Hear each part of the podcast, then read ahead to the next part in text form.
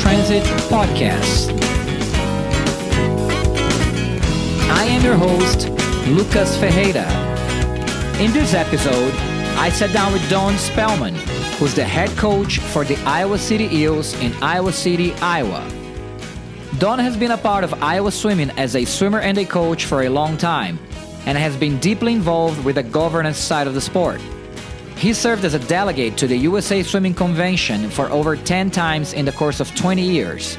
And whenever at convention, he runs the non official karaoke at dive bars committee. If you talk to anyone who knows Don, they'll tell you he's known for pulling no punches and apologizing for nothing. And at times, this interview is no different. Don has got a deep passion for the sport, and he does not shy away from letting everyone know whenever he feels we could be doing things better in the sport. This is another wide ranging conversation, which I think has quite a few lessons and tips other coaches out there could learn and benefit from. So, here's another episode of the Swim Coach in Transit podcast Unfiltered with Don Spellman. All right, Don, thanks for taking the time to sit down. No problem. Uh, we'd like to go ahead and get started. So, uh, you've been head coach of Iowa City, uh, Iowa City Eels. Uh, not to date you, but for uh, how long right now? Uh, I took over as head coach on an interim basis in uh, the f- would have been fall of 1998. All right, and that was actually your first job in coaching, correct? Uh, no. Um, I was an assistant coach uh, before that. Uh, uh, I helped out with the Perry Summer Swim Team, uh, just seasonal stuff while I was I was still in high school and a little bit in college when I lived at home one summer, and then uh, I turned that into uh, assistant coaching job with the Iowa City Eels starting in uh, would have been summer of '95. And so I yeah I was I was an age group coach until 1998.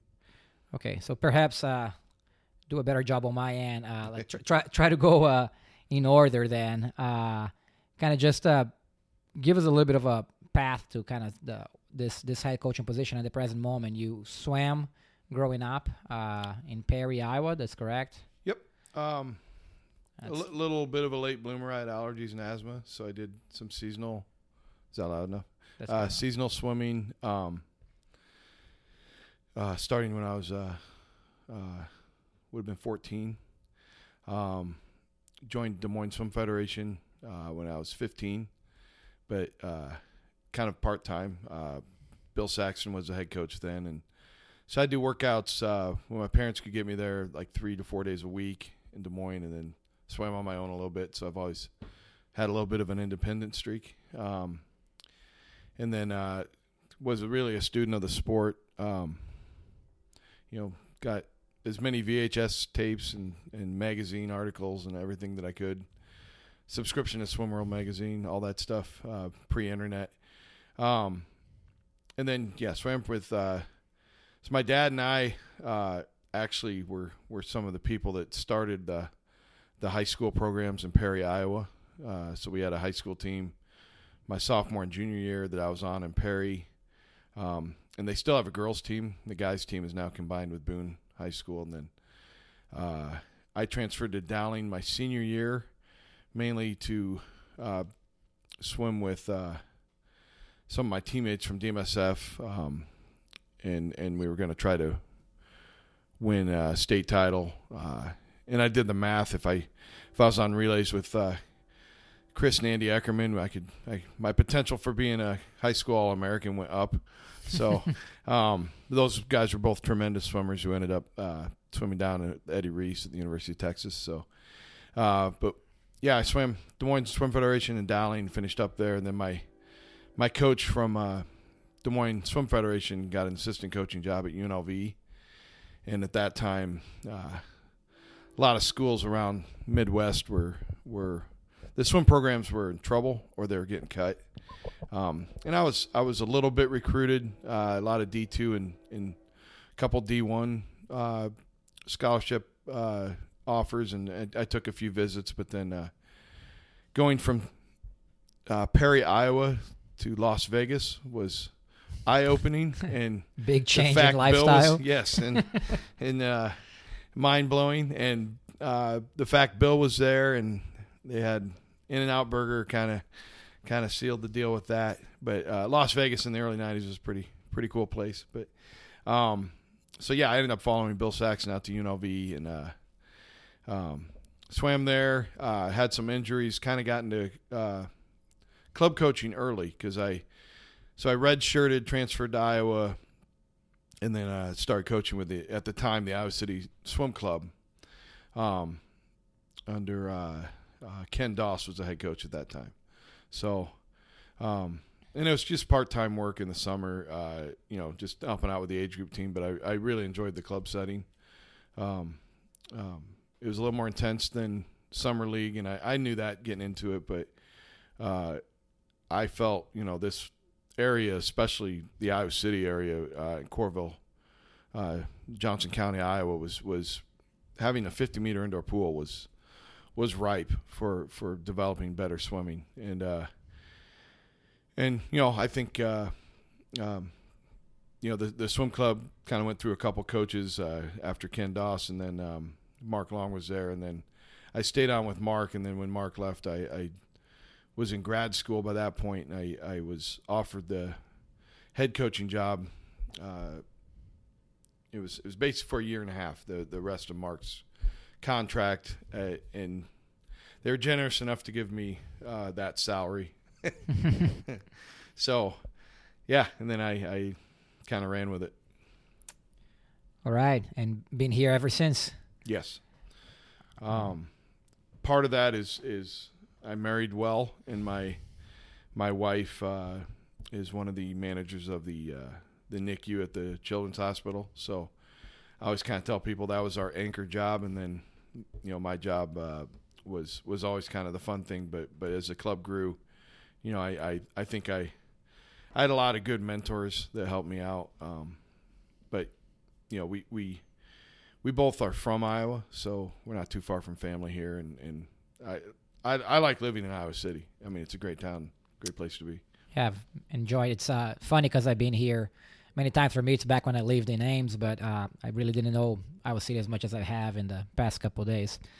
um, well, you mentioned mentors, so uh, and you already mentioned some names. I don't know if there's anybody else that you uh, like to kind of list off as people that Oh, I help mentor you along the yeah, way. I I think uh, as far as Central Zone, I mean, um, I would I would say coaching philosophy wise, uh, I think Bill Saxon had a big effect on me. Um, I, I've recently kind of reconnected uh, last couple years with Jim Reitz, my coach from UNLV. Uh, just talk about you know, uh, especially like breaststroke sets and, and um, you know structuring workouts. Um, I got an early copy of I had a an actual print copy of Dave Salo's uh, Sprint Salo that I inherited from. I'm not going to mention the coach's name, but the, the coach didn't think it was worthwhile, so he just gave it to me, and then I, I actually read it and like, you know, this kind of makes sense. Um, so you know, I, I've I've talked to Salo a little bit uh, throughout the years, but I've also been lucky that um, a lot of my assistant coaches came from from good clubs, so I've gotten to know uh, uh, uh, John Dessler and uh, Bill Rose just because I had some assistants that, that swam for Mission Viejo. Um, but I'd say Bill Saxon, John Bradley. Uh, I always uh, like to talk to him, especially about dry side issues and, and, and how the sport's growing and how the sport changes. Um, you know, and, and I've I've I've been lucky. There's there's been a lot of good coaches uh, in the area that that um, you know in Iowa though it's a little bit more transient, but I would say you know Doug Collin is a good resource. He's been in Dubuque for a while and, and had had a lot of success uh, with his uh, uh, especially like you know some of his uh, male sprinters like like Jordan Huff. So I gotta I gotta kind of see how Jordan developed from age 11, 12 uh, all the way through you know being a NCAA All American swimmer here at Iowa. Um, but I've also, you know, I, I there's people outside of the sport, uh, you know, I, I had Molly Gable on my team, so I had Dan Gable as a swim parent, and and anybody that knows anything about Olympic sports, Dan's a, a legend in the wrestling world. Um, but I think as far as intensity and and how to uh, manage people uh, and practice philosophy, you know, Dan was um, had some pretty good advice. You know, in in you know, I've I've you know you run into him now, even though he's retired, but you know, it it, it was still having people like that around the community that that I think helped me uh, grow as a as a coach as far as relating to uh, especially I would say young adults, uh, you know, kids that are going to be in college and get recruited. Um, I needed help with that because I, on my way up, was was basically you know taking kids from swim lessons to being good 12 and under swimmers, and you're also dealing with a lot of growth spurts and and and a lot of those kids are if you if you work on the technique they're going to make the changes and, and be good. I think when they get into 14 and over swimming it's it's a little more mental and time management becomes an issue. And the rise of social media has has has changed how we have to deal with athletes. So but yeah i got a few guys i, I bounce a lot of ideas off of uh, and i'd say jared murphy down at the woodlands uh, um, he's an age group coach down there, but he worked for me for a while, and I think I think I was his first coaching job out of college. Uh, with he was his first coaching job with the Eels. So, um, you know, when he has any success, I always put that on. good, good yes. to see a former Eel doing well. Um, but I, th- I think in the Midwest, especially the Central Zone, um, we've had a lot of good uh, people, you know, kind of come in and out of the zone. And I would say like Mark Hesse from Indiana, he came out and, and looked at our club uh, uh, for two practices and kind of helped with with some drills and stuff. And, and I think he's he's always a good use, resource, and especially the fact he's with USA Swimming. That's right, helpful. Yeah. Um, is there any other uh, kind of tools besides you? A lot of names, a lot of people you talk to. Is there any other tools you use uh, to learn and to uh, kind of further uh, develop the sport in your practice? Any books? Any articles? I, I think, any yeah, that, I mean, I would say when I was first getting started, Swim Technique magazine, uh, and that was one of the only things out there. Um, it, I, the ASCA newsletter had some good stuff in it back at that point.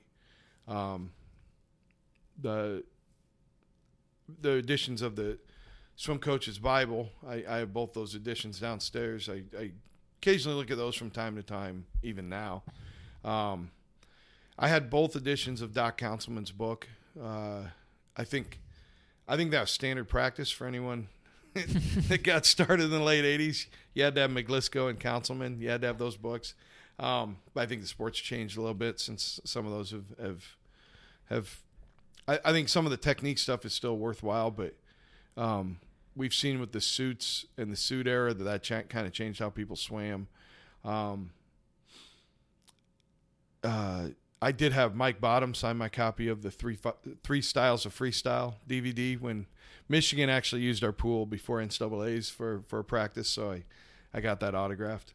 Um, but I think uh, I, I I try to look at any trends or, or you kind of look at clusters too. You know, if, if there's if there's a group of of swimmers from a from a college or a club team that are having success in a few events I kind of want to see what what that program's doing. Um, that's hard when when some of these bigger programs have like if you have 300 swimmers on it and you're you're doing you know eight nine thousand yards a day with a lot of kids you're going to get some good distance swimmers out of that you might get some kids injured but um, i think with with a lot of that i try to i try to see who's coaching what and what they're good at and then figure out what they're doing um, but I, I, would say uh, you know the Ritter podcast. I've I've listened to that. Chris DeSantis' podcast. I I usually this is gonna sound bad, but I kind of use that uh, when I'm on my treadmill or going for a walk.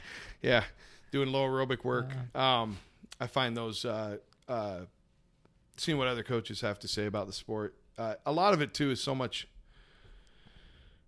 you know, uh,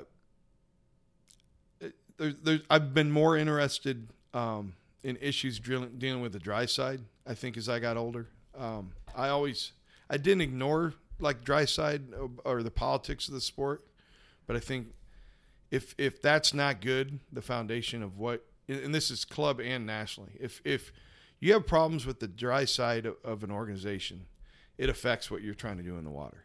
And and that's I think true with our national team all the way down to anyone's senior program. You know, if you have if you have inflow outflow cash problems with your club, it, it limits what you're able to buy, how many meets you're able to go to, what you're able to pay your assistants.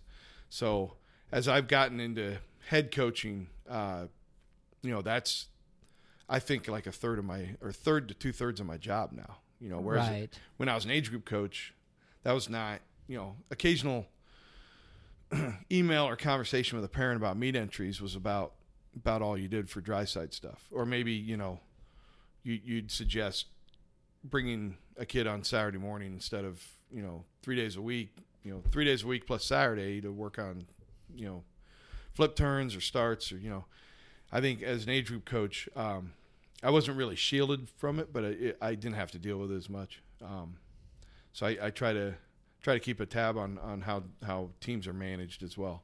Right. Well, this kind of brings up a good point here that I wanted to wanted to cover anyway, so might as well jump into right now. You've been uh, very involved with the dry, side of swimming uh, in Iowa swimming. You've been a delegate to uh, the USA Swimming Convention for uh, over ten years now. Uh, I remember back when I was living in Iowa, you were uh, very clear about uh, coaches needing to make sure they have contracts, they have stability. Uh, Oh, you yeah. were well, and at that time you were the the coaches rep for for Iowa, so you, you've definitely been doing a lot uh, in that area. Uh, I don't know if you want to expand a little bit more on that, on, on some of the stuff that you that you dealt with, or and mostly, um, I think a lot of coaches and especially younger coaches, or maybe both younger and, and older coaches, uh, try to shy away from this governance side. I think sometimes it's you have a lot to do in your club. Uh, there's it, it- there's just so many hours in the day. It's it's hard enough uh, to deal with the dry side on your club, but you really have not shied away from giving your time to uh, the governance side of the sport, the betterment of the sport in general. So I don't know if you have any advice for other No, I- coaches that. No, I think uh, I learned a little bit of that from from my dad. My dad was uh, president of the Iowa Trial Lawyers Association and president of the Iowa Bar Association, and he's uh, one of the founders of the Iowa Trial Lawyers for Workmen's Compensation. So, and he was active in our community uh, growing up. You know, my dad was was was uh, a big part of getting some of the bike trails built in, in central Iowa and connected with our hometown. And he, I mean, he's always told me, you know, if you're going to be involved in something, you try to make everybody around you better. Um, when I was an assistant coach, and I, I would say even my, my first year as, as the head coach of the Eels, um, I was involved with, with the governance as, as, you know, I go to some ISI meetings and I'd, I'd go into the coaches meetings.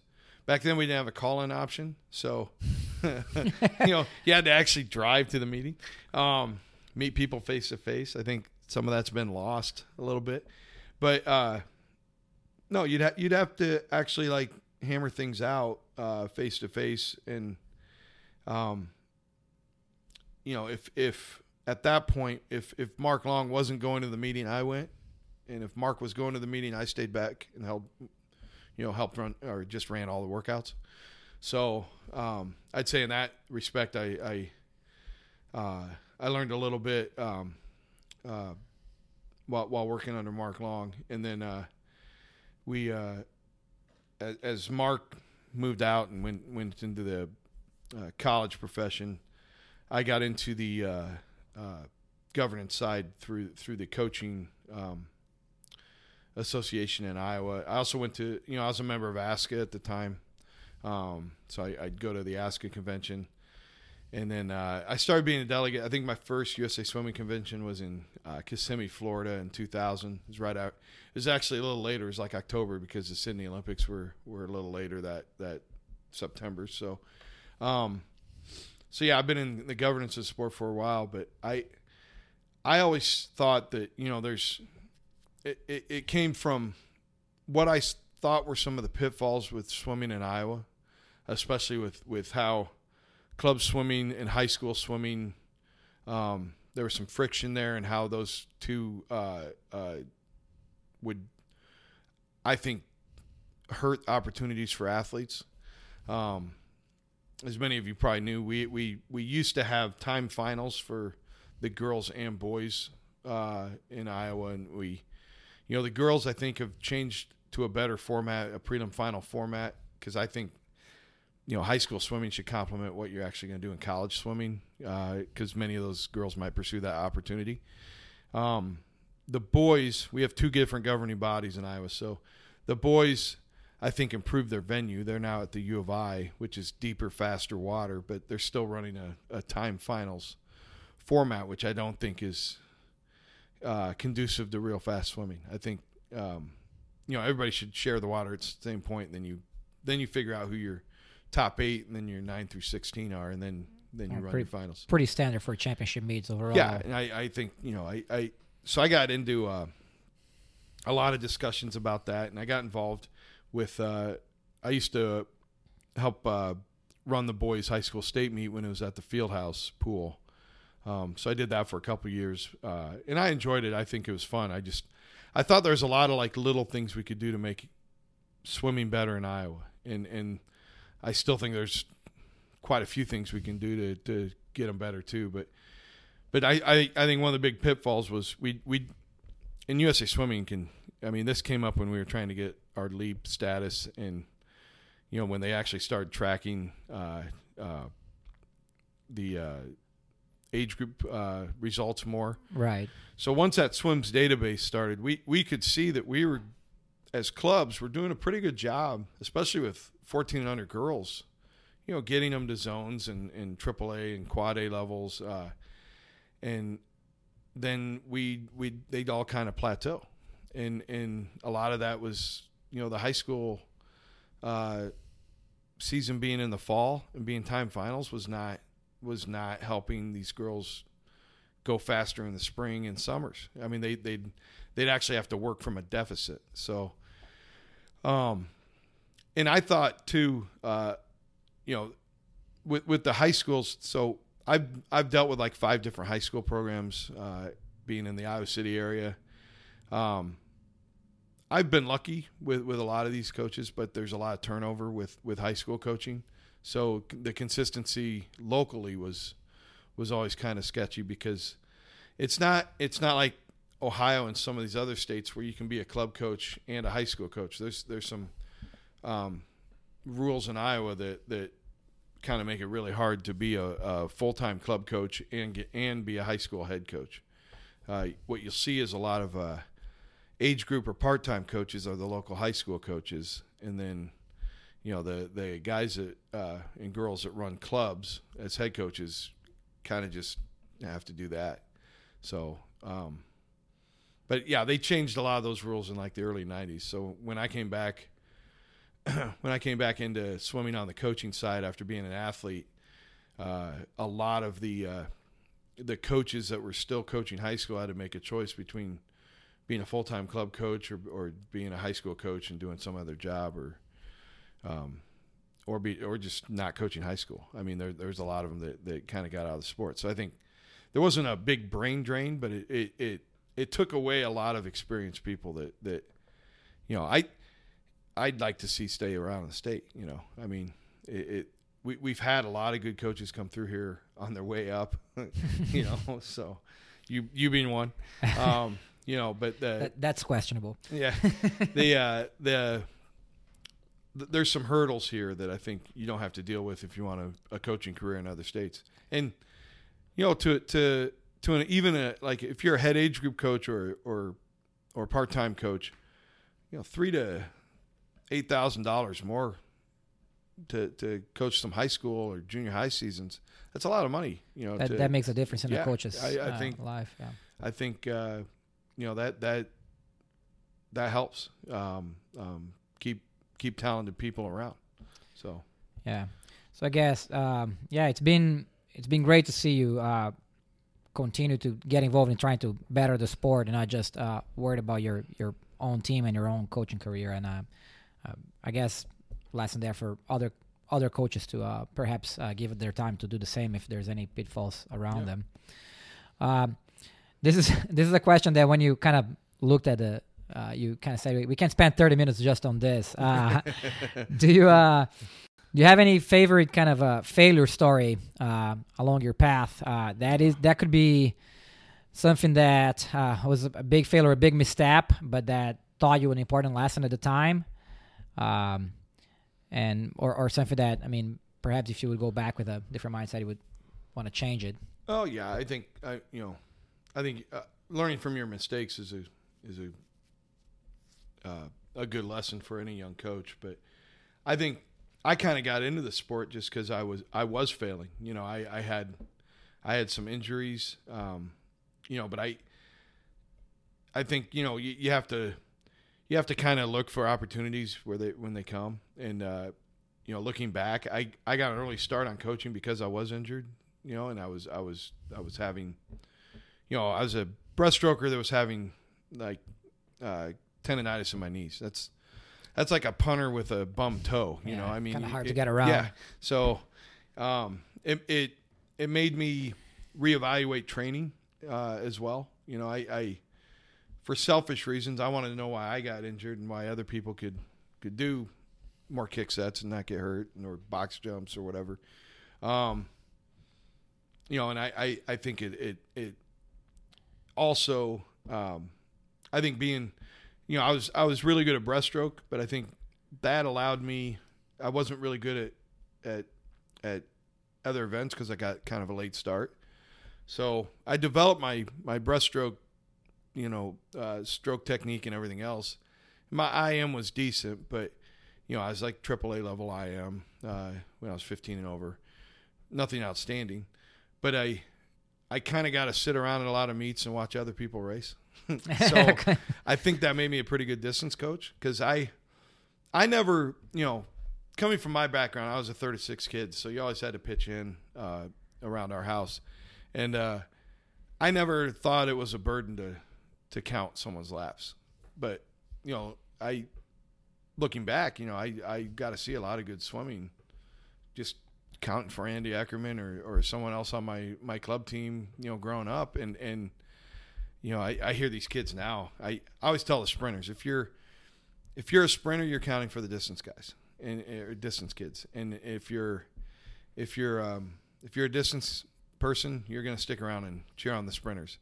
And and I think I think a lot of parents you have to kind of teach them, you know, the you, you, the team aspect of swimming and um but I think yeah, I definitely think uh you know, my first uh my first 2 years coaching, I was I was probably too concerned with volume. Um just cuz I think that was the culture that that was in place in the 80s into the early 90s in the US. Um, I think Iowa was a little behind the rest of the country, but I, you know, I, I would be worried if I wasn't getting 50k in a week with with my senior level kids.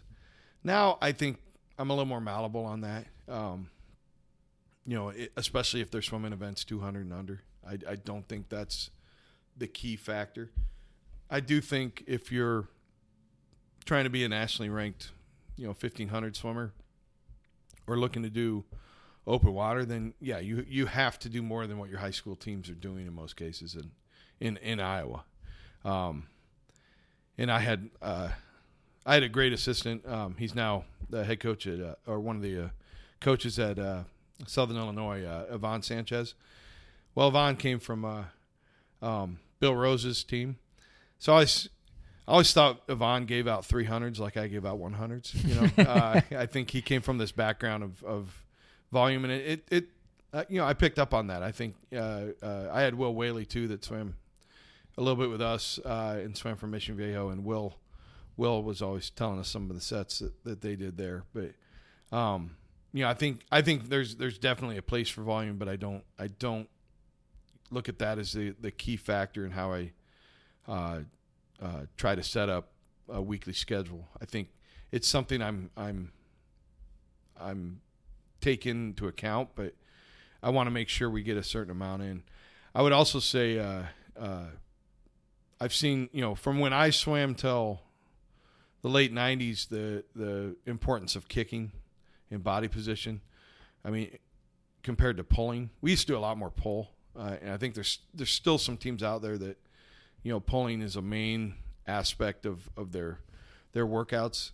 But I think the the paradigm shifted to to place a lot more importance on kicking and body position. Um, and I've always I'm always trying to figure out dryland. You know, I see this new you know people call it CrossFit now, and I'm like we've been doing that in swimming for a while. We just called it dryland. Um, I, I want to make sure uh, we're getting enough work done on land that complements what we're doing in the water. Uh, but you know, I I'm not.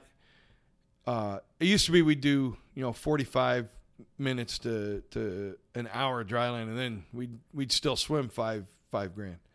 Um, you know, I don't do that anymore. I I do.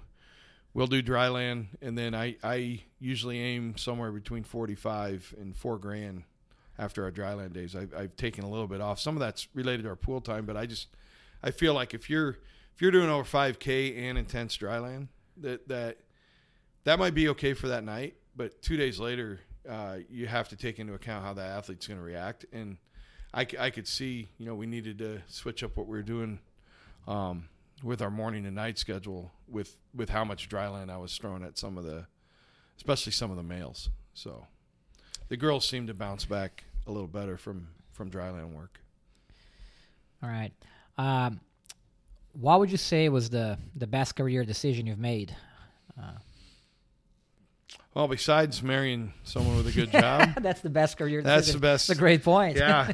Any of you out there that can marry up to to someone with a good job, I'd recommend. Um, you know, I, that's hard to say. I, I think uh, I'd make it plural. I think the best decisions I've made is I've had some good assistants. Uh, Adam Osweiler uh, comes to mind. Um, I have a great assistant coach now, uh, James Davis. Uh, you know, young guy, um, really into. Uh, he swam at Emory, so he has has a good background there with a with a strong D two or excuse me D three program. Um, but but you know, always always uh, looking for technical uh, things we could improve upon technically with with the kids we have in the water at, at, at the younger ages. Um, I don't know. That's that's that's a tough one. I I can tell you, I think I think one of the better things I did was was before I made a decision, I, I made sure I got some input from some mentors. There, there's people I think that'll give you bad advice, but there's some people that you can trust. Um, and I don't think, uh, you know, I don't think everybody gets into the sport uh, uh, looking to make a lot of money. But I think, you know, some of the best advice I got was, you know, you always want to make sure you're making enough money that that you can you can live off what you're doing without having to supplement it too much. You know, I think I, I think a lot of uh, coaches uh, don't they look at their contract on, on too much of a short term basis, especially with parent run clubs, because you, you have to have some some money to purchase you know items you need and pool time and everything else. Uh, you know, I, I I see a lot of clubs get drained by just hiring a great coach for two seasons who's only there for a year or two. You know, and and not looking out for the best interest of of everybody on his staff. But no, I, I that's a hard question, man. I, I, I, I think I think you gave some great answers. I, uh, I, I think there has been I, I have been lucky on a few items, but you know, um, I, I'd say one thing I'd learned from too, though, uh, going back to your previous question about failing, I if I had to do over again, I would I would definitely get more things in writing at a younger age. I think uh, it comes up a lot where where new coaches in this sport who are trying to break in uh, uh, to an area um, need to need to get things in writing in case your aquatics director changes, your board of directors might change, your uh, your relationship with uh, whoever's managing the pool. I would have put more stuff in writing in my early 30s because a lot of things that were kind of kind of told to us at meetings that we'd get done with with either the city or the university in the in in my early 30s were were wiped away once some people left and and some personalities changed. So if you can get a contract, don't don't dwell on uh, the incentives as much as as the base salary and and what you want to do in the next two to three years. I think I think there's way too many coaches that get wrapped up in a quadrennial cycle. Well, if you're if you're an age group coach, your lifespan is two years really. Uh, that's four seasons. Um, so if you can get a contract figured out for for four years, great. But really focus on what you want to get done in the two years, and then you know most clubs I think are are going to offer you that. Coach owned clubs, I think there's that's a it's a whole different set of problems there. Um, you know, I don't think either model's perfect. If you if you coach at a multi-million dollar orphanage, your life is probably great, but there are no swim teams like that. So I think a lot of people you you have to have uh, some people skills. You have to know what you're you're going to compromise on, and then you have to have some. You have to keep your idealism. You know, you can't you can't constantly uh, compromise on what you want to get done uh, with with with each group. You you have to set some markers and, and see if you can get people to, to hit those. Well, I actually, I'm I'm so glad I thought about not asking the question, uh, and I'm so glad I did because there's so many ways that we can go uh, here. So I'm going to start with this because I feel like you you already mentioned quite a few names that you've had as assistant coaches. Um, a lot of those names then uh, going on to other positions, full time coaches in other clubs, Yeah. and, and moving on. Um, and this is a topic that has recently kind of fascinated me. So uh, how how do you go about finding your assistant coaches? How do you go about hiring them? Um, uh, well, a lot of times it's it's people contacting me. Uh, I'll, I'll tell you, Adam Osweiler emailed me, said he was moving to town. Uh, had relatives, mom and dad are in the area, so uh, I got Adam and Jared, you know, contacted me, and so I just brought them in for an interview and and got them working, and and both those guys helped out with the local high school teams too, so they had. Uh, coaching jobs with the Iowa City High School uh, uh, teams. We we've used uh, uh, like advertising on ASCA and uh, the Iowa Swimming web pages before to find coaches. Currently, the two. Uh, well, James Davis swam for me, so when he moved back to the area, you know, I had him as a part-time coach uh, when he was in college for a little bit. So he's still swimming, and then he was helping out with the age group program in the summers, just a couple days a week because he was interested in it. And then when he graduated, he he kind of said he'd like to get into coaching. So um, I got him lined up with that. Uh, so you know, if you have talented former people that former athletes that are that are uh, motivated, that's always a good resource. But the the other two uh, wage assistants I have, uh, one I knew. Um, was going to be a student over here, and she grew up in my my hometown. Uh, and her dad was worked for the police department, so you know, uh, came from a good family, law and order family. so, you know, she contacted me, uh, or I contacted her about possibly working a few days a week, and then the other assistant, her mom is a club coach in uh, in Iowa, so when she uh, she actually started at a different university when she transferred here. I knew she had a little bit of coaching under her belt with her mom, so I I, I offered her a position uh, a couple days a week. But I think you know you can you can advertise on ASCA and and SwimSwam and all that. Um, but for the size of club I have, you know, carrying a staff of, of four to six is is kind of normal. We don't we don't need a whole lot more than that if everybody's working a few days a week. I don't hire. This is going to sound bad, but I don't hire college freshmen because I think they're li- they're still figuring out what their schedule is and what their life is, and and um, I, that might change with the junior coaching status. Um, that you know in the future, but right now we, we don't really do a whole lot of that. I, I try to try to get people that are sophomore or or grad students to help out. But no, I think I'm I'm fortunate in this area that we have a lot of smart people coming to town because of the university, and just from from growing up, I get to see a lot of these kids swim high school, or or they I get to meet them when they're on another club, and then you know my my club contacts in Illinois or, or Missouri will call me and say, hey, you know this kid's coming to town and they're not going to swim, they're looking to do this, and and we might pick up on on having them coach a little bit then. All right. And when you when you first bring a an assistant coach into the club, do you have any kind of onboarding plan? Do you have anything that you talk to them, discuss a way, uh, kind of so, a plan to? So generally, we'll have a meeting, and they'll have them shadow myself or James for two weeks uh, before we we start giving them shifts. And then after that two week trial, I'll, I'll kind of go over our coaching philosophies, kind of how we do things, and especially our pool time.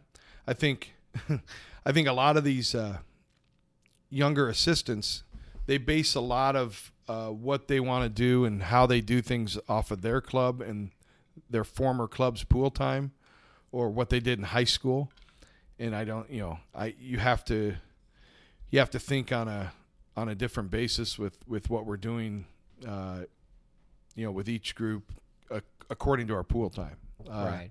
I think uh, that's kind of there's other clubs that struggle with that I know I know there's clubs that you know they have kids in the water from like seven o'clock till nine at night well that's that's kind of late you know so if you're doing that your your mornings aren't going to look the same as mine uh, uh, if you do mornings at all so I try to go into that and explain why we do things, what our pool time's like each season. You know, and our our pool time changes in the spring. So when the high schools are done, we move up to an earlier start with with most of our groups. But I try to be pretty effective on on getting everybody out the door, you know, before eight thirty or nine o'clock at night. But you know, and and I don't want to limit them uh, in their what they can do, but generally, uh, James and I write the majority of the workouts. Um, if they've been involved with the club for a season or more, we might give them a little more leeway and and just well, you know, for instance, if it's one of our like pre-senior groups, I'll give them I'll give them what I want done for 3 grand. And then I'll tell them, you know, I want I want some some turn work or or you know, we want to do some 50s with some speed tempo stuff here. Um, so I'll give them kind of a a basis, and then they they can come up with the last set or two. My my plan in the past, though, you know, we had uh when we had 120. At one point, we had 128 kids on a team, and my plan was if we were going to grow bigger than that, that I'd probably hire a senior coach, and and kind of let them run the senior group, and then I could I could move back and kind of work with all the groups, still have an age group coach. Um, and then maybe not have so many salaried assistants. But you know, the the the club went through some changes, and we had, you know, I'm on my sixth aquatics director with the city of Iowa City, so some of the things around our club have changed. So when that happened, you know, I scaled back a little bit, and we kind of combined groups. So if you if you come to a, like practice tonight, you're going to see me. I'm going to be coaching uh, our senior, our pre-senior, and then our our um, what we call our waves group, which is kind of the transition into to pre-senior swimming. It's our highest age group, really. So I'll be coaching all three a little bit. That's and that's kind of happening at the same time, right? Uh, it's staggered uh, Okay. with the waves coming in a little later, but but I will have some help with with the waves. Like I will have the uh, one of the wage assistants will help me with that, and then James will kind of run the ten and under group that's that's at the site. So you know, we we we make it work. Um, I think uh, uh, i- in the summer we got a little more time to play with, so I don't. There's not the overlaps, but yeah, there's like a 30 minute overlap from from two groups getting in the water and then the third one joining in. So, you know, we work around it. You know, keep your eyes on on what they're doing. But uh, the master plan for the top two groups is the same. The intervals are a little different and then the the the plan for the waves group is is usually uh, it they do dry land on Tuesday, Thursday, Saturday, so their their weeks set up differently. So that workout's different, but it's it's uh you know I have enough experience. It, it doesn't it doesn't bug me. I think if I was you know if I was 22 coming right in out of college swimming and had to run that many kids at the same time, it'd probably probably faze me a little bit, but. Uh, you know, it, it's it's uh, the kids are good about it, and, and and you know, with with the school year, we are a little more cramped on on pool time because we don't we don't get in the water till six thirty. So, right, you're in, yeah. in one of those situations where the the high schools get the pool before you do. Yep. Um, kind of going back just a little bit to that uh, onboarding process of assistant coaches. Do you have any any books, any things that kind of you you almost making mandatory for them. You kind of mentioned some of the books you you used uh, before. Do you have anything that you make sure that they all kind of get No, their hands on? I got it like a list. Um, both the swim Bibles are on there uh, uh, from ASCA. Um, I tell them to look at, at some of the stuff that, that Mike Bottom has on online now about freestyle, and if they, they can't find it, I, I tell them you know the the three styles of freestyle, and we go over those. But we don't do that much with the age group. I mean, that comes into play more with with. Uh, I would say our our faster 11 12s and over we start teaching the the three styles of freestyle because really i don't i don't think they're able to do body driven uh, much until they're they have some some musculature to, to actually drive their body. Uh, i do go over uh, uh, you know kind of the drills we use. Uh, i used to have a cheat sheet on drills for each group and what what those uh, what those drills are working on. But um, you know, as far as uh, a lot of it is just you know when they're when they're on deck with us, we, we try to explain the sets to them, and and and if they have questions, you know, we we we make sure we answer them.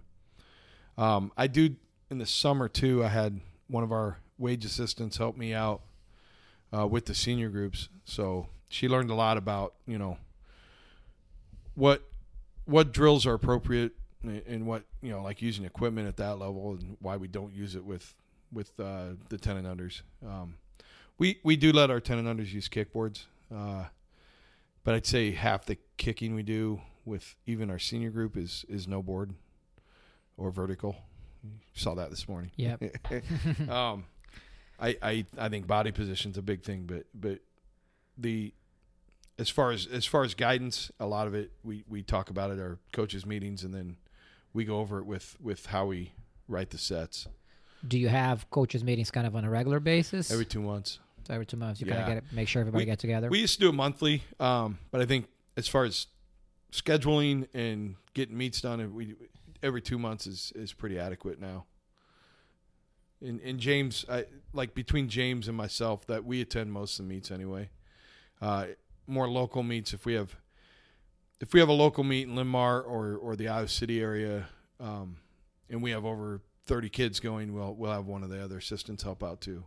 So I don't, you know, I don't want any of my coaches to be on deck uh, like 15 hours a day if we can avoid it. You know, I'll do that. I'll suck up the caffeine and and, and put myself through that. But I think mentally that just fries your staff. So I try to stagger it and get get if we're gonna if we're gonna be there for prelim finals and a time final session in between at a state championship meet, I want to make sure everybody gets off deck for at least two hours, gets gets a mental recharge, and gets a lot of times get get out of the pool air, you know, and and, and clean out your sinuses, right? Yeah. Stop coughing. Yep.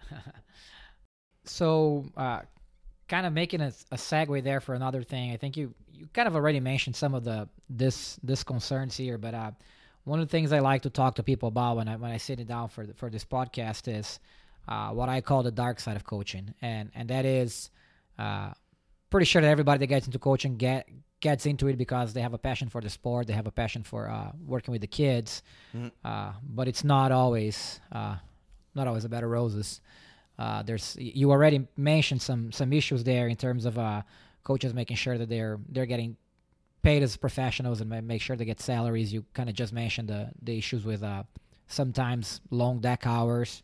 Yeah. Um, do you have any any other uh, kind of things you'd ha- like to comment on? And I guess most importantly, not, not because of, we're just trying to paint a dark picture here, but again, you already gave some tips in terms of how to make sure coaches prevent that from kind of burning them out. Right. Um, No, I think I think I think it's good that we're we're addressing mental health more. I mean, Michael Phelps and and Allison Schmitt. Um, uh, I can't remember the backstroker, but um, Missy, no, the um, older one, Margaret Hoelzer. okay, you know, a lot of them talking about their own struggles and some of the stuff they went through. I th- I think I think that's good. Um, you know, the, the the athletes now we recognize that. You know, I always thought that that a lot of coaches in swimming acted too much like these football coaches you see in movies. uh, or or drill sergeants, and I don't, I don't think that works with every kid. Um, I think you can be strict without being a bully, you know. Um, but but if you give out 12 100s kick on on 145, descend one to four, that's not bullying. That's just a hard kick set. So I think I think the kids need to recognize, you know, what you, a lot of times now, especially in the age of social media and the internet, you have to explain why you're doing that. Right. Whereas when I was growing up, we all had a coach or we heard of a coach or, or saw it in action when a coach like blew up at a meet and, and laid into a kid or, or if you were at practice they, they just threw you out sets. You know, you know, I don't I don't like mindless swimming with bad technique. I don't there's nothing to that. Um, but I think mental health and, and explaining why you're doing things is a big part of our job now and it should have it should have always been. But I don't think a lot of people took stock in it. Um, I think I've been critical of ASCA and USA Swimming not recognizing the the what I thought was a a not not a rampant but a too big of an issue with with uh, with the sexual abuse and, and and the fact we had predators in our sport. I mean, I heard I heard rumors in 2004 about about Rick Curl and all that stuff going on, and then you know it it kind of took the internet and and some people really driving the issue for for USA Swimming to do something about it. Uh, and they made mistakes. Um, I think they they still have some some mistakes to fix. Uh, but I think the the formation of safe sport and the the, the the if you can make safe sport independent and objective, and make sure that that there's a process to get rid of bad coaches, that's that's good. And you know, I don't I don't see it as a negative that we have a ban list. I think I think that's a positive. Well, that We- means people are paying attention. and we got people out of here that, that we needed to. And I, I can say this: I grew up in, you know, my parents are still Catholic. I had a brother went to Notre Dame. I had another brother went to Loras uh, College and and Creighton Law School. I mean, I so I grew up in a Catholic family, and I saw I saw what the the burying problems and moving problems around did to that institution, and the fact that I was a delegate to a organization that was not taking care of a problem that they should have been addressing uh, really really started to drive me nuts. Um, and I and I can say you know I I think David Berkoff and some others really started to make it a point that, that we had to do something and, and and sadly it took lawsuits and, and a lot of other issues to make USA Swimming you know fix some of the problems and we've we've seen it in Iowa we've had coaches in Iowa that have been banned and you know I I knew they were out there. I, I we knew there were rumors, but I think people were so um, afraid to do anything legally uh, that that that a lot of problems just kind of festered underneath uh, underneath US, USA Swimming's nose. So, and and I got I got a little angry with ASCA because I I think I think some of the ASCA leadership knew that these people were out there. In fact, I now know that they did know that you know there were there were coaches that were not only bullies but but really pedophiles and and they were within our ranks. And you know some of these people did presentations at ASCA you know conventions. And I went to those. And I don't I I if if we're professional I don't I don't like being associated with that. I I think it hurts it hurts all of us if if we have people like that in our ranks so I'm I'm I'm glad I think there's some growing pains and I definitely think like did we screw up as bad as USA Gymnastics? Obviously not. you know, uh, but that shouldn't be a shield for the problems that we have. We we we need to keep addressing that. We need our board of directors to be doing that. And I can tell you that la- when we did finally change our governance model, which which I think needed to be changed, you know, I think it was completely irresponsible for John Leonard to write a letter accusing some people of being lame ducks when we were actually making the the USA Swimming better by changing the mo- the the governance model to get rid of a lot of this baggage on our board of directors. I mean, we had a we had a bloated board of directors that was not getting a lot done, that was allowing our CEO and others to make mistakes that hurt our whole organization. Uh, and that trickles down all the way to your LSC. So, you know, I, I think there's definitely a dark side there with with being at convention so much. I did hear a lot of the chatter, and then I I think it took it took USA Swimming too long to deal with some of it, and and a lot of it, you know, they were just afraid of lawsuits. But you know, if if we're gonna be in the business of of giving cro- coaching credentials out, we we need to be strict about who's in our sport, and and I think any of those changes that we can do to to make it more professional, I, I, I welcome that. I think the the concussion training is good. You know, um, I played a little high school football. I know I got knocked around, but uh, I think the more we learn about CTE and the more we can do to to you know make our athletes safer, especially with backstroke finishes and all that, you know, and the more we can make our coaches, you know, used to be you know you might bump into someone doing backstroke or you know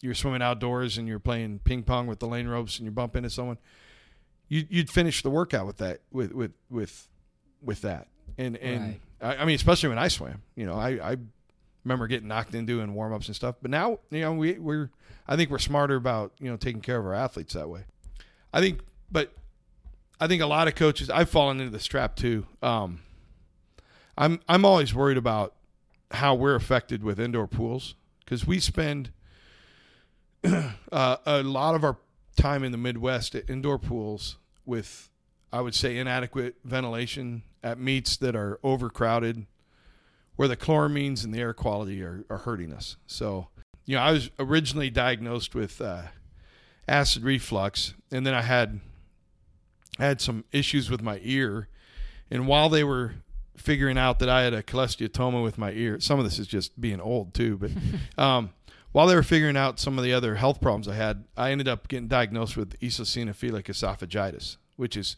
basically a condition where your esophagus uh, uh, esophagus just tightens up because of allergens in the air. Well, the only time I ever get really nailed with it, you know, I've had like ragweed and pollen issues my whole life, but I know to stay indoors and out of that. The only other time it really flares up is indoor season at, at some of these older pools, which, you know, I know it's aggravating kids' asthma, and I know other kids having similar issues. So I think uh, that's something we need to explore. And and I think I think especially board of directors of parent-run clubs, they have to they have to let coaches like find some balance in their days. Uh, I know a lot of them think that our work is, you know, the two hours we coach in the morning and then the two to three hours we coach at night and then like two weekends a month. But they're not adding in the dry side or the, you know, uh, the emails, the fact we got to take care of suit orders, uh, take care of, you know, meet uh, entries, meet entries, uh, contracts with pools. There's two thirds of my job is off the pool deck now. And I think, I think a lot of head coaches, you know, it's, it's not always a 40, hour work week. We, you know, I, I told my wife once it'd be really nice if I could just punch a clock, go home, and, and, just sit there. But you know, the the the thing is, you know, we we carry our work home with us and we carry it on the road. And I think I think a lot of people need to recognize that. And I've been probably probably too vocal with when when we're done with the season and I'm on break, I'm on break. You know, I, I really I try to get a, you know away from the sport, away from the pool a little bit, um, and I want my athletes to do it too. You you have you have parents that you know they're they do meets and stuff like that, but they also look at you as like their their kid's fitness trainer.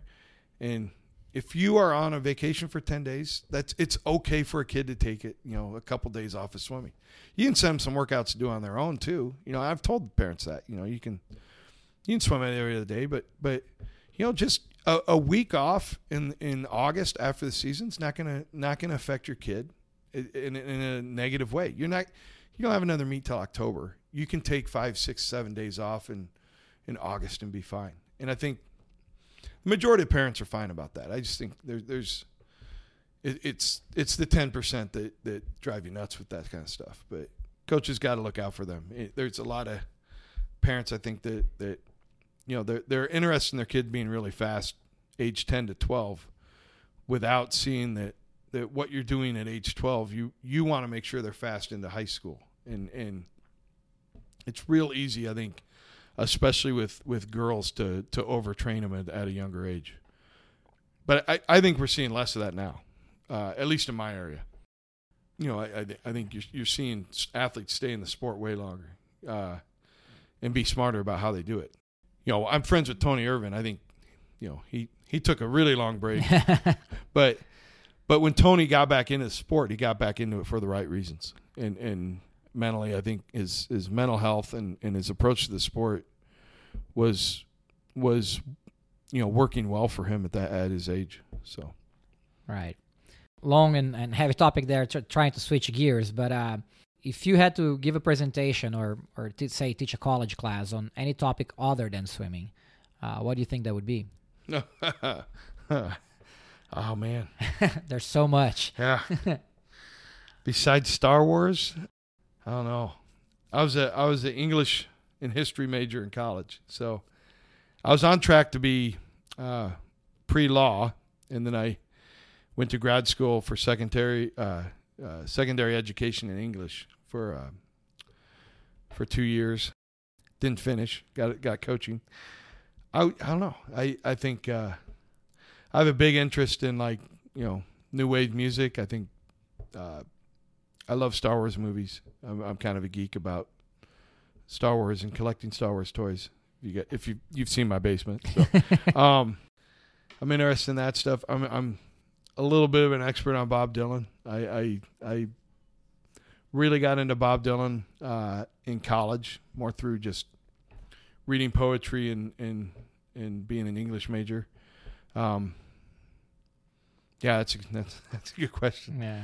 I, I do know a lot about the Smiths and Morrissey. Especially this yeah, week. I just I traveled across uh, Nebraska and part of Iowa all the way to Denver to, to go see Morrissey this week. But um, yeah, that'd be a tough one. Yeah. I think I, I just coming from my family, um, I know quite a bit about Iowa and Iowa history. My wife is uh, the great granddaughter of a former Republican governor of Iowa, so Iowa politics has always been interesting in me because I, I came from a a trial lawyer.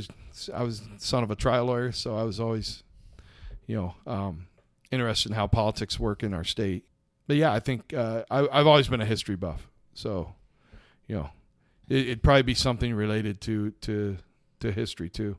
Okay, uh, and any any other particular hobbies you have outside swimming? Love to mountain bike. Um, if I if I could live in if I could live somewhere with more mountains, I would. Uh, but I, I I I try to take a lot of time to uh, be with family.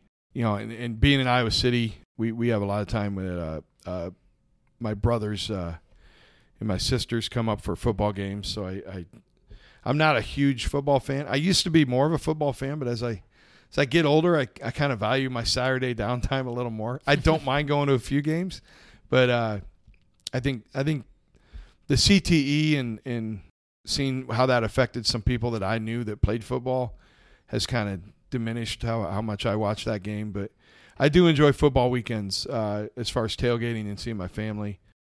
And I have daughters, so that that's uh, I try to have enough time to to hang out with them. But um, no, I, I I do try to do hiking and mountain biking and um, uh, I, have always I've always loved you know BMX and mountain biking and and uh, and following cycling. Even though I think cycling had a huge problem with doping, you know, obviously through the Lance Armstrong years, so that that diminished how much I like road cycling. But you know, if you if you get a chance to watch, you know, I I still think mountain biking is kind of an extreme sport, especially downhill mountain biking. And and I always tell my athletes if if you know, there's consequences to your action, but there's if you're in a sport like that or these these mega ramp skateboarders, there's immediate consequences to your actions. You, you better be on. Yes. So you have you have to you have to see how your practice relates to what you do. You know, you're you're lazy on a few flip turns in practice, you're not you're not going to get hurt.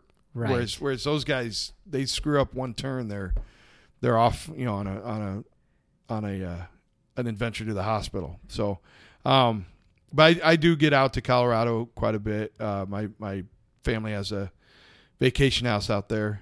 John Bradley's actually dropped by before, you know, but uh, I do. Uh, I did enjoy skiing a lot more, but um, you know, with with old knees, I I I, I would enjoy it more if I was younger. I still have some knee issues from from being a breaststroker, but yeah, I, I I'm and I've always been interested in in alternative music and uh, you know, shout out to Greg Temple. I, I like Pearl Jam, so so I always whenever Greg Temple was at a swim meet, I, I tried to play Pearl Jam uh, at our meets over the over the music mix. But I, I enjoy a lot of stuff. I, I think with, with my wife too, we've we've uh, we've gotten into pickleball lately. That's our, our new thing. They they made some pickleball courts right near our pool, which is like it's like mini tennis or or big table table tennis where you run around really. But um, that that I think you know the the uh, my daughters and I have played that a couple times with my wife, and and that's uh that's kind of a new hobby that I'm exploring. But um, I always too uh, you know with with uh, with our dry land, I always try to experiment on myself first. So if I can do it with a 45 year old body, you know, with a with a 12 pound med ball, then I think I think my senior athletes can do something similar. So I always always uh, use yourself as a guinea pig. Yeah, yeah. I think and I think a lot of coaches, you know, I, I knew uh, someone that swam for Auburn said the whole team like would do the dry land for the first two or three months of the season when Dave Marsh was coaching there. I thought that was a good idea. You know, even the divers were doing the same dry land as the swimmers for the first uh, uh, couple weeks of the season. So, um, you know, I, I, think some some coaches can learn from that. If you can simplify the movements and and do them yourself, it's something that might enhance your own your own mm-hmm. coaching. Especially if you're dealing with like just general athleticism when you first start yeah. that part. I mean, it's you know, your movements in the water. You you can translate a lot of them onto land, but right. you know you always have to think about how you're moving in a vertical plane compared to a horizontal plane. In our sport, anyway. So. Yeah. Well, which, by the way, so some of these questions I am asking because I, I, I, think it's cool for people to hear what interests of people are a, a little bit outside of swimming sure. and, and how how swim coaches can go beyond swim coaching, uh, yeah. uh, even though swim coaching t- does take a, a, large chunk of our time. uh, do you do you have a routine? Like with uh, uh like day to day, do you have like uh, I guess it changes with the days you have morning practice and dawn, but do you do you have some sort of uh, standard first 30 minutes to an hour of your day. That's funny. I was I was discussing this. Uh, so I'm I'm now an empty nester. My my daughters are in college. I'm getting back to having more of a routine. Um, I think uh, if you are coaching and you have a family and you're you're a part of that, um, I always made sure. I, I don't want to say hands-on parenting, but I always made sure I was I was a part of the, my kid's day and I was usually with my wife uh, with her job. Um, when we first had our kids, she was still working nights and getting her master's, so I did a lot of the running to and from school. Um, and then, you know that that be, kind of switched how I acted uh, with my day. But no, I have I have a my Monday Wednesday like right now my Monday Wednesday Friday routine is is pretty set. Tuesday Thursdays I got a little more free time in the morning and you know if the weather holds up, that's sometimes when I can sneak out to the mountain bike trails. Some people golf. I I tend to just grab a mountain bike, but I think. Uh, yeah, I think I think you have to set a little bit of a routine and, and with morning practices. um, and I think there's some research out here to back me up. I know uh, you you have to like have some downtime, and a nap is a good thing. Um, I appreciate that more being over 40 than I than I did in my 30s. I just you know get an extra coffee and jam through the day. Uh, but I, I, think for me to be you know attuned at night and coaching well and able to get all this stuff done on the dry side, I, I do need you know uh, sleep was a big thing, and I I I did a poor job through my 30s sacrificing my sleep. Um, you know, really from when my my girls were were born, you know, I went from having a really tight sleep schedule to to trying to get naps whenever I could because we had we had twin daughters and they were awake all night. Um, but that I I'd say around 35, 36, I started to address that a little more. I think a lot of uh, coaches um, they tend to sacrifice their sleep more than they should. And it's okay to have an assistant come in and run your practice if you run down, you know. I've learned too that if if I'm sick, I shouldn't be at the pool getting my kids on my team sick. You know, I, I I think a lot of coaches uh, they'll they'll they'll fight off um, their own health issues, and then you know then half their senior group is sick with them. So, um, in the summer, my routine's a little more set because our our pool our main practices shift to the morning. Um, but I will I will take some afternoons off here and there. Uh, just you know get out of town and and go to a concert or something with with my family or or go visit my brother in St. Louis and my sister in St. Louis. We do we do a lot of uh, stuff like that, but my practice schedule I try to keep somewhat consistent. We do. I will I will say Wednesdays I've backed off a lot on intensity. Um, you know, we'll work hard Monday, Tuesday, but uh, I started to take this last two years. I started to take Wednesday mornings off with my senior group. I let them sleep in that morning, which you know we have an outdoor pool, so that you know there then we might get rained out here or there. But I I just think we need a recharge. If we don't we don't regroup on Wednesday, we don't look good at meets on Friday and Saturday. So um, now I have to remind the kids that they need to actually use the time to recover. Yes, you don't don't don't get on your your computer and play games all night. Uh, you know, don't go out till midnight on Tuesday. Go, you know, keep keep your schedule kind of set and sleep in. Don't don't take don't take an extra lifeguard shift on Wednesday just because you can. You know, right? If you need to every now and then, that's fine. But but you know, I I really been preaching like sleep and getting off the screen time because I think that uh, that's going to be an ongoing factor with with how we develop athletes. Right. You kind of already uh, jumped on some uh, workout tendencies, and I don't want to get too specific on it, but uh, I guess more curiosity than anything else.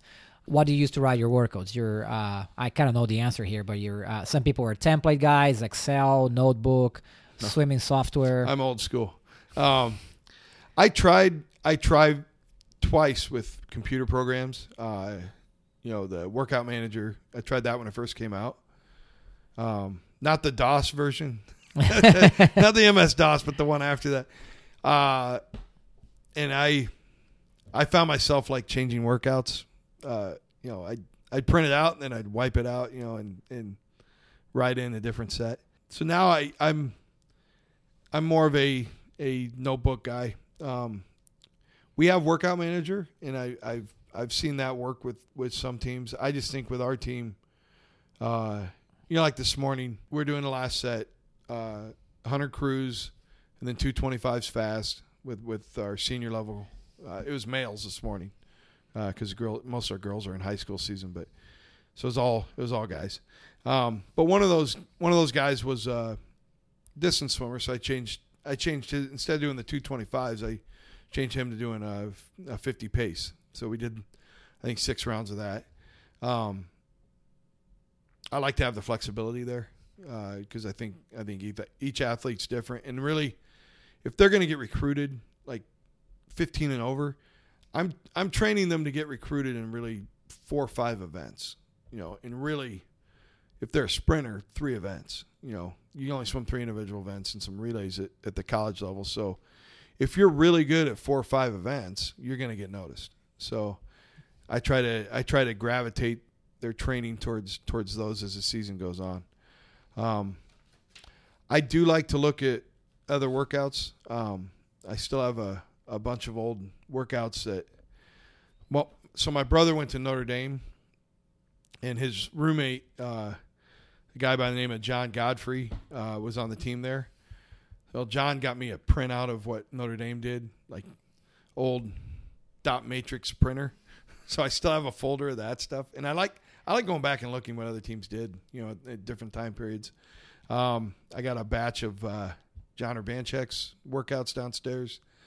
Uh, I got some Bill Rose ones, uh, especially not so much workouts, but sets that uh, that Ivan Sanchez did, which which are crazy. But but you know, I think if you want to challenge someone and they're a good distance swimmer, I mean, Mission Viejo has a great t- tradition there. Right. Um, and then you know there's there's the sprint salo stuff and and you know and I think I think a lot of the stuff with USRPT is good, but I, I do think you have to you have to develop a lot of the athlete outside the water for power uh, purposes, and I think uh, USRPT works great with older sprinters uh, who have already you know developed all the way to to that peak level that they don't need a bunch of aerobic training. You know, if you're swimming just the 50 and the 100 free and you're over the age of 24 and you're already through a college swim program, you know, you you you could probably benefit from most of the stuff that they're they're doing with USRPT style training. I I do think though you need more than that just just to be at the high end, you know. You obviously need some weights and you need some some uh, a little bit of endurance for the 100. So, Right. Uh, and do you um, do you usually ride one workout at a time, or do you ride weeks No, ahead go- of time? I go I go Monday and Tuesday, and then I'll see how they're doing on Tuesday and write write my my Wednesday through Friday. But Wednesday's generally recovery day. So, and, and I I don't I want to say the whole workout's recovery, but the last we'll do more pulling, um, more longer sets on Wednesdays. We still do a dry land circuit, but the the water work is not power focused. So I try to try to back off a little bit on on how much speed and power you do on Wednesday, and then I'll I'll write Thursday, and Fridays, and then how they how they look Thursday night kind of determines what I do Saturday. But a lot of times, like this weekend, we have we have a lot of kids. I'd say about seventy percent of our team is going to a meet. So the ones that aren't going to the meet, I will I'll probably give us uh, a workout between four and five five thousand yards, um, just to kind of keep them on course with with the kids that will be swimming. Because I generally consider if, if we're going to a meet with warm up, racing, and cool down, my my fourteen overs are going to get in about five grand. Right. So- yeah. I try to keep everybody somewhere within that if I give them a workout. But you know, then you got to trust that the kid's going to go there and do the workout, and not get in the hot tub twenty minutes early. and, you know, now if their girlfriend show up and go off the diving board with them, you know, yeah, I've I've seen that play out before. But you know, Uh, that's that's just me trusting the coach. I think if they're self motivated, they're going to go get their they're going to go get their stuff done, and they're going to they're going to have to own the results. Right. So, Yeah. It's it's their swimming yeah, ultimately. yeah. Uh, all right, we're uh, on the tail end here. Yeah. Uh, just a few more questions. If you uh, if you could pick, let's say, three skills or three qualities that you like all the athletes that go through your program to have, let's say either if they're going to swim in college or if they're just moving on and kind of setting up the next stage in life. Hmm. And it doesn't have to be three; it can be up to three. What What do you think those would be? What are, What are the things that you you really hope that the athletes are learning as they're going through your program? You want you think life skills or just It it's uh it's, It's open open-ended? Yes, Wow. up to you. Ah, well, uh, shoes make the outfit. you know, always have, always have nice looking shoes, uh, and make sure they, they complement what else you're wearing. I learned that from my mom though. That's a good Uh, first yeah. one. Uh, second one would be, uh, I think there's a good quote from uh, Jules Renard. I think it's in one of the Cure albums. I think, uh, yeah, it isn't. Uh, look for the ridiculous in everything, and you'll find it. I think you always have to have to search out what works for you and and question. Uh, if if things aren't working, question why they're not. Um, I learned that with my own career. You know, I I learned you can do too many squats and and you know injure yourself and and you know I I think a lot of kids, especially in in our sport in triathlon, get into our sport and they think if if I work really hard, I'm going to have a lot of success. But you you need recovery days. I think you can't you can't just grind all the time. You know, there's there's there's times to re, to grind and times to refine. So, and I think um, I think the other thing is just just be honest. I, I I think there's a lot of our sport, especially coaching, is uh, there. You have to be ethical and honest with with with everybody you deal with. Um, you have to. You can't sit there and tell a kid who's 24 and the 50 free if if they have a goal, if they're currently 24-5 and only swimming four days a week, in in six months they want to be under 21 seconds. You have to be honest that that's not a realistic goal. Same thing with parents. You have to be honest that if if they're only swimming three days a week, they're probably not going to get an A time uh, at age 15, 16 in, in the events they're swimming. And I think uh, you have to be honest now. You deal with other coaches. Uh, I've never, I, I've said this to a few coaches before too. I've I've never seen a profession um, in sports where we're all, you know, uh, where so many people are out to take each other out. You know, I think how I act re- reflects what I'm doing in, in the sport, but it also has ripple effects on what other teams in the area are going to do.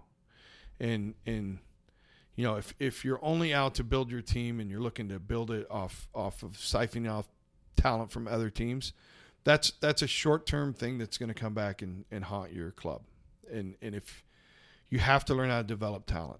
Um, so, you know, for, for the for the kids swimming in college, be honest with your college coaches and and and communicate well and and be ethical. You know, don't take the shortcuts. You know, stay out of I think supplements are a minefield. I think a lot of college kids get into those and, and don't realize that, that those can can be damaging to your health. Um, but yeah, and I don't know, avoid Nickelback. I mean, I think I think that's a big one with me. If uh, if you ever saw my post about, you know, I, I think one of the most uncreative sets in swimming is 100 hundreds on 100. So I, I compared it to the music of Nickelback. So try to be creative and interesting in what whatever you're doing, you know, and, and make make it engaging for those around you. Um, all right. Uh, we're. Uh, I guess final question uh, before I kind of go into closing thoughts. Uh, what is what do you think is the most important thing people should know about you? I, I don't If, really if know. they don't already know, because I feel like you've, you've been an open book. yeah. Well, uh, you can look at my Twitter, I guess. Uh, I I would say, you know, I I try to I try to keep a balance. I I, I enjoy spending time with my family, and I I I love the sport of swimming. I want to make it better. Um, I think uh, um, that was always my goal. Is if I was gonna if I was gonna do this as as a profession, I wanted to make my team better. I wanted to make those around me better, and I wanted to I wanted to leave a positive mark at the end of the day. So, um, I think if you if you understand where I'm coming from as a coach, uh, I want my team to be fast. I want my kid to beat your kid. I, I'm I want them to be competitive, but I want to I want to make sure we're all doing it in an ethical way. And and you know, in my mind, we're we're when the Olympics happens, we're all part of creating that team. You know, I was part of the Central Zone that helped kids get on that team. I I created fast kids to race other fast kids that that ended up making Olympic trials. Right. I think that's a point that everybody makes. yeah, and I, I think I think when if you go to Olympic trials, you you you kind of if you go to Olympic trials and you sit in the stands long enough, you it hits you that you you've been around enough that you helped some of these kids. yeah. There's know, the definitely way a, a ripple effect. Yeah, yeah. So I think I think we need to we need to act like you know we, we want to take care of each other and, and be be smart about how we do it, and you know be proactive in making our our clubs and and our LSCs and USA Swimming better. So Right. Yeah. Uh, well, Don, thanks again for taking the time. Thank you for the hospitality here. Uh, having a great time watching your workouts going around Iowa City. Do you have any closing thoughts? Anything else you'd like to uh, mention? Do you have anything uh, for people want to get in touch with you? Uh, no, I'm you know I'm available on. Uh, I mean, I'm Twitter. You can look me up on Facebook or Twitter. I do have social media, but uh, you know you can always email me in my club if you have questions. And I think uh, you know uh, if you do have a chance, there's there's two good pages: uh, Swim Parents Forum and the the Swim Coaches Exchange on Facebook. I think there's a lot of good information on there, good discussions on there, and some some not good discussions. but uh, I think uh, no, if you ever need to get a hold of me, uh, you know, I, I coach the Iowa City Eels, and you can also, you know, use any of my social media. So, um, no, I enjoyed this, and I think uh, I think I think it's great if we get get more more coaches talking to each other. So, this is great. All right. Yeah. Well, awesome. Thanks again.